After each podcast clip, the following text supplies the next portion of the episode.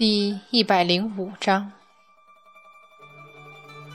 韩华倒退一步，鲜红色的袍袖微微起伏，那栩栩如生的凤纹开始浮动起来。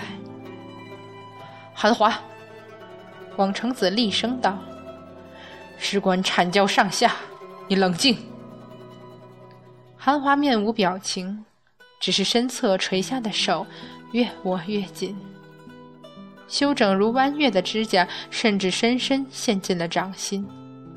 有鲜红色的水珠从指尖慢慢溢出来，缓缓流下，浸染上衣服，却不见分毫。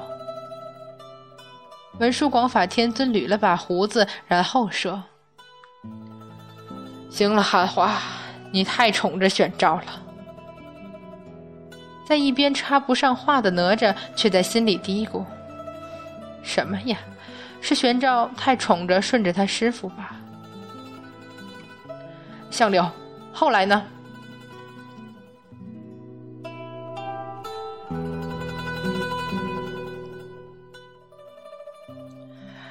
哈哈哈哈哈哈！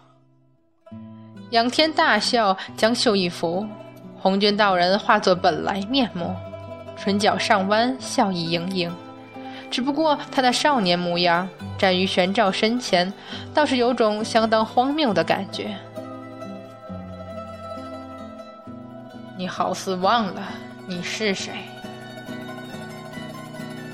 如果有熟悉红军道人的人在这里，见那纯真无邪、眼角微微抽搐了下的笑容，只怕当即大喊救命，落荒而逃。玄照怎么会忘了自己是谁？只不过片刻接触，小姑娘就将那似笑非笑的模样学了个分毫不差，连上挑眉毛的表情也是神韵十足。只不过玄照不需要别人告诉我是谁。哼，我是谁？我要做什么？我该做什么？那是我的事，不需要别人来告诉我。你倒也安于现状。公公好面子，我听说过；暴力无常、任性妄为，我也知道。可是我陌生的很呢。你不是公公，我也不是公公。他曾经想过什么？别妄图猜测。我倒也想三界为我所有，生死为我所握，那一定很有趣，一定有无数游戏可以玩，谁都会被我戏弄。但是呢。摸摸小鼻子，狡猾的笑起来，偏偏还装成叹息的样子。唉，师傅会不高兴。红军道人的笑容再次凝固了。或许他该发怒，但是他没有，脸眉平复笑意，目光沉冷。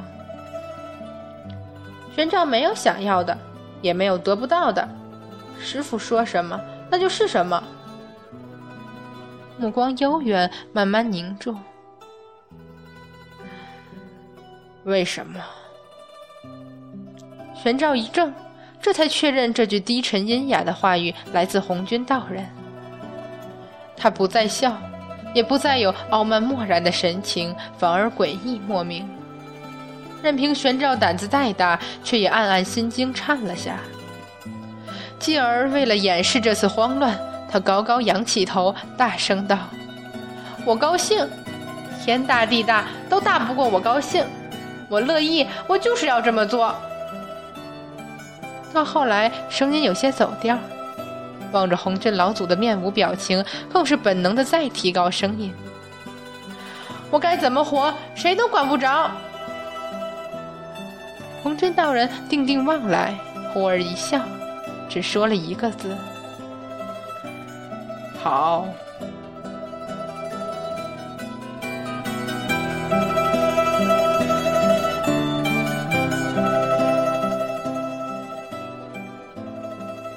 然后呢？红军道人走后，主人站在那里好久，忽然惊呼一声，驾起云就走了。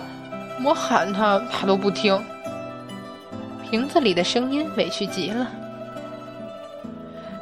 你就让他一个人走了。广成子失声。那我能怎样？我一出这瓶子，这小镇还有吗？相柳更委屈了。再说主人没让我跟，我怎么敢擅自跟上去？你你你长脑子了没有？文殊广法天尊都火了。有九个了，很理直气壮。可惜阐教上仙接受不了。相柳，在这里，别喊那么大声。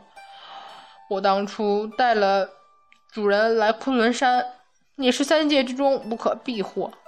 我又不见见主人如从前那般不开心。我知道我笨，总是不知他所思所想。主人说要淹没凡间，那就淹好了。主人说祝融那家伙是混蛋，那我就专门跟祝融的臣属过不去好了。阐教的所有人都在翻白眼儿，就是因为共工的属下都是像柳这样不长脑子，或者脑子都长到共工身上去了的愚忠臣属，由着水神喜怒无常，时而暴力，时而温和，一旦顽固起来，钻牛角尖儿，伏羲神王也拉不回来。最后以致被囚九地之下，无日无止，除非九州陆沉，方得解脱。主任说他宁愿死，也不愿意继续待下去，那我就只好够了。韩华猛然厉声道：“他是玄奘，他是我的徒弟，我唯一的徒弟，我不要再听你说起这些事。”玄奘真君。够了，相柳，我不许你将这件事告诉玄奘。本君真不懂，你为何能这般轻易的说出来？恕相柳不能答应。主人若是问起，相柳不会有丝毫隐瞒。你是相柳亲手杀了主人，主人无论要做什么，相柳都会答应。他已经不记得了，残魂。我等了几千年，一直在等，终于能感觉到主人的气息。我从九地之下冲出来，我到人间找了整整三年，法力丧失大半，如今连化形也不能。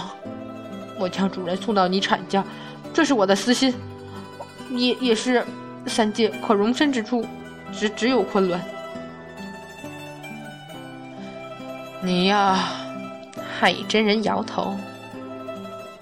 老道就不明白了。公公的魂魄自九地之下破上古诸神封印而出，强入轮回，期间历经千年，这般凶险莫测之事，你怎敢轻易答应？你就这般愚忠？是，你们都不会懂。比听从主人更重要的是，无论在什么时候，都要相信主人。因为主人说，他能活下去。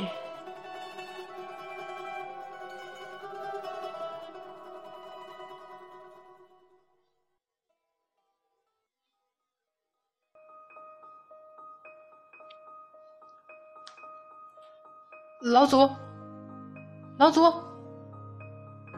红军道人有些恍惚，猛地回过神来，师尊。蓦然望了太上老君一眼，忽而淡淡冷笑。太上老君则恭恭敬敬地说：“事关三界，请师尊出面，将五彩神石于王母娘娘手中取回。”好，似笑非笑的神情越发冷厉。老君心里嘀咕，却不敢有丝毫表现出来。陛下，那娘娘的下落，区区小事，拖延整整一日，朕要你等何用？众仙无奈而齐声道：“陛下息怒，继续找。”是。陛下，值日星官跌撞着冲进来了。怎么回事？陛下，不好了！那星官气喘吁吁，凡间，凡间！一道彩光直穿云霄，透天而起。五彩神石。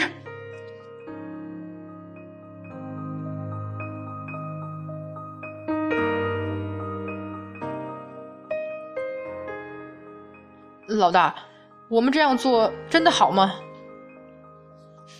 有什么不好的？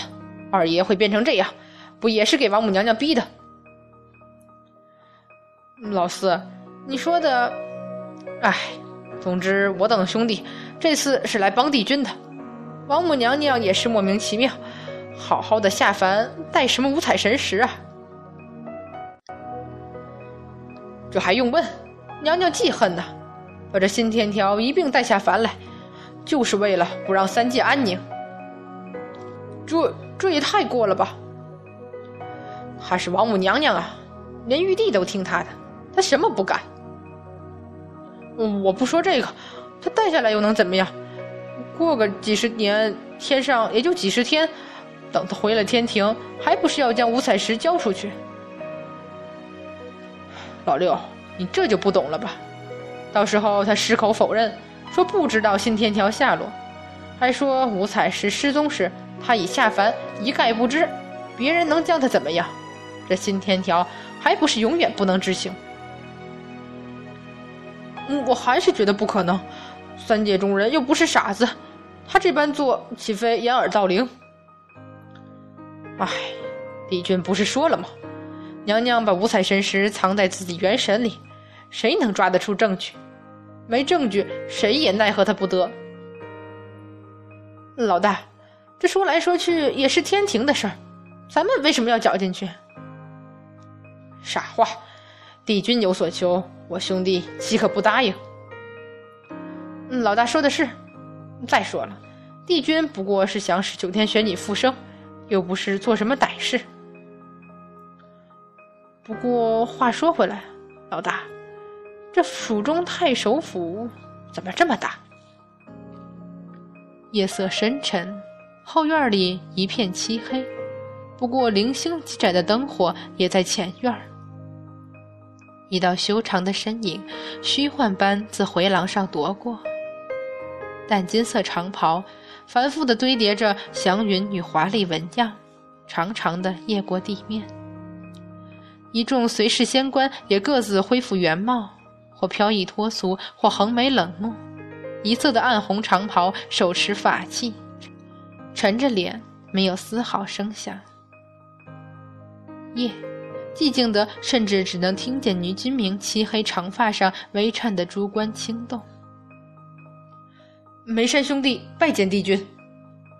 微微颔首，珠冠清辉，神光夺目，长长坠下的珠串流苏。遮住了他上半张脸，只留下苍白的唇角，勾勒着俊美如画的容颜。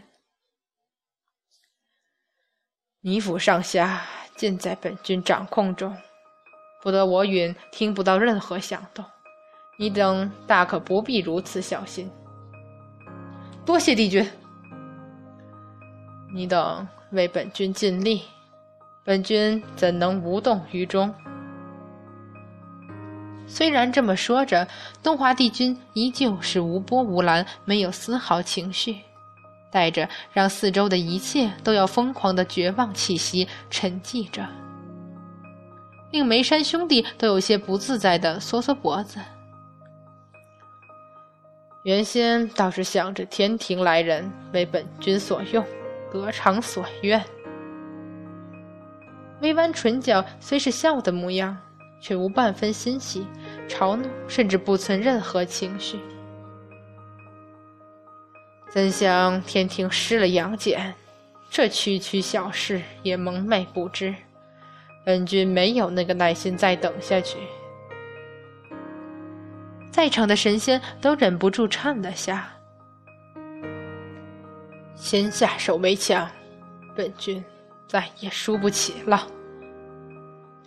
帝君宽心，就是为了玄女，我等也当尽心竭力。如此则好。负手身后，声音轻慢低缓下来，好似一用力就会扯碎这里所有人的美梦般，虚无到可能一阵风来就会湮灭。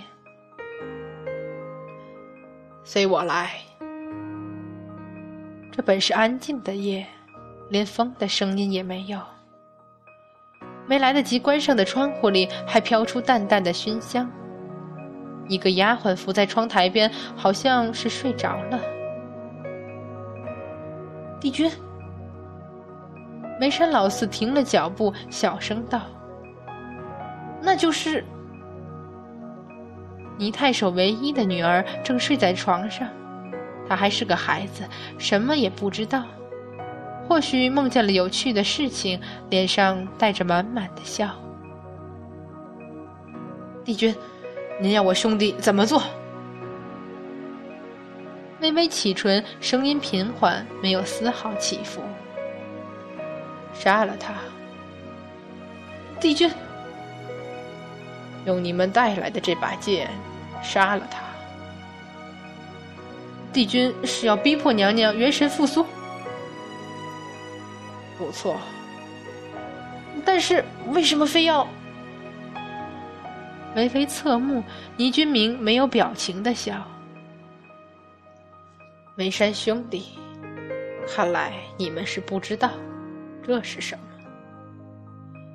这这是二爷留下的，在灌江口住有数千年，我兄弟怎会知道？此乃二龙宝剑。东华帝君停了下，而后道。桀骜护主，我不能握。至于灌江口数千年，而今除杨戬外，只有你等兄弟，剑不反噬。但是帝君错过这次，本君再也没有机会了。好，反正王母娘娘失去这凡人之身，依旧是那天庭瑶池金母。安享荣华，受三界膜拜，何必一心计较这些不如他意之事？清辉映照，古剑出鞘，沉寂已久的哀伤化作一声轻吟。梅山老四有些不安的移过眼，恰好见东华帝君凉薄而笑，顿时失声：“老大且慢，剑已出，收之不回。”